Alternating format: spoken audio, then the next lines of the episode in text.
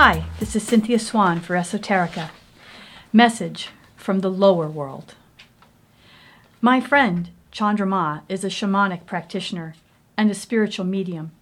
Chandra Ma is the real deal and has blessed my life since we met back in 2002. About three years back, her shamanic healing team assisted me in turning the corner physically, emotionally, and spiritually when I was undergoing drug therapies for the tuberculosis I had contracted. That is an episode from my past while working at the hospital. That time is now my history. Yet, our histories do tend to follow us around. I seem to keep receiving ample opportunities for transformational experiences that seem to evolve as a result of illness. At least, that seems to have become the pathway for several years now. In retrospect, some of my life's greatest opportunities for spiritual and emotional growth emerged during that time of illness.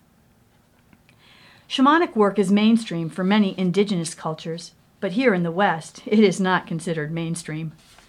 I became interested in shamanic work because of the healing I received.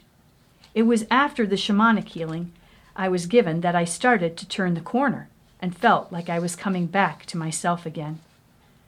Shamanic work is not silent, like some forms of energy work.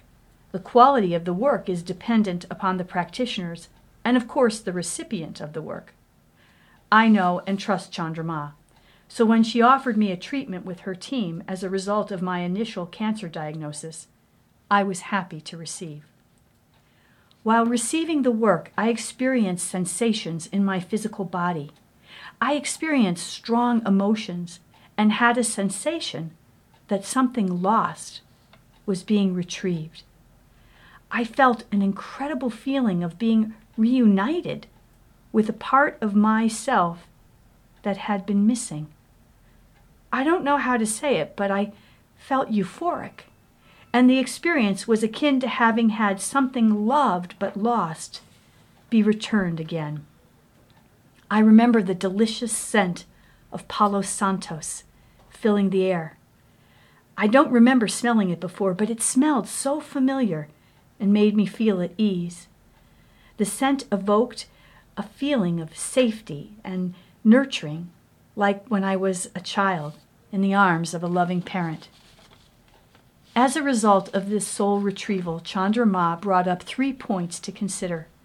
They were issues of abandonment, loss, and betrayal, and not being enough themes present in my life as a result of inculturation, as well as my life's events, challenges that I needed to address and heal. Gifts were presented to me as a result of this shamanic journey, and they included a mirror to see myself as I really am, the presence of Archangel Raphael, the angel called upon and available for those who need healing, and a musical rainbow with the musical notes gliding playfully and freely in the air. Along with this rainbow came an opportunity to claim my voice, free and uncensored. Animal totems came forward to aid me on this healing journey. The first animal totem was a horse, a pinto, black and white. That made me smile. Because as a child, one of my favorite toys was a plastic pinto horse. The horse is a symbol of power, and power, of course, it's the ability to do work. The black and white representative of polarities as the dark complements the light. The night gives way to day. The lunar energies are as valuable as the solar energies. The black and white also symbolic of matter and spirit as one works to incorporate both in life, not one over the other. The second animal totem was Beaver, the master builder, who has a network of chambers below the surface. These are creatures of land and water, needing both to flourish. All symbols offered were meaningful to me. As I reviewed the healing session, I realized I am on a journey between two worlds the world of allopathic and conventional medicine, and that of integrative medicine. I travel between these two worlds, as they for the most part have not joined forces. Likewise, I travel between the worlds of spirit and matter, as they too are not yet fully in- integrated, but seem to me to be separate and compartmentalized. My mission is to unite these forces within myself. I cannot make the allopathic world embrace the integrative any more than I can make matter embrace spirit. I have no power to make that happen in the outside world.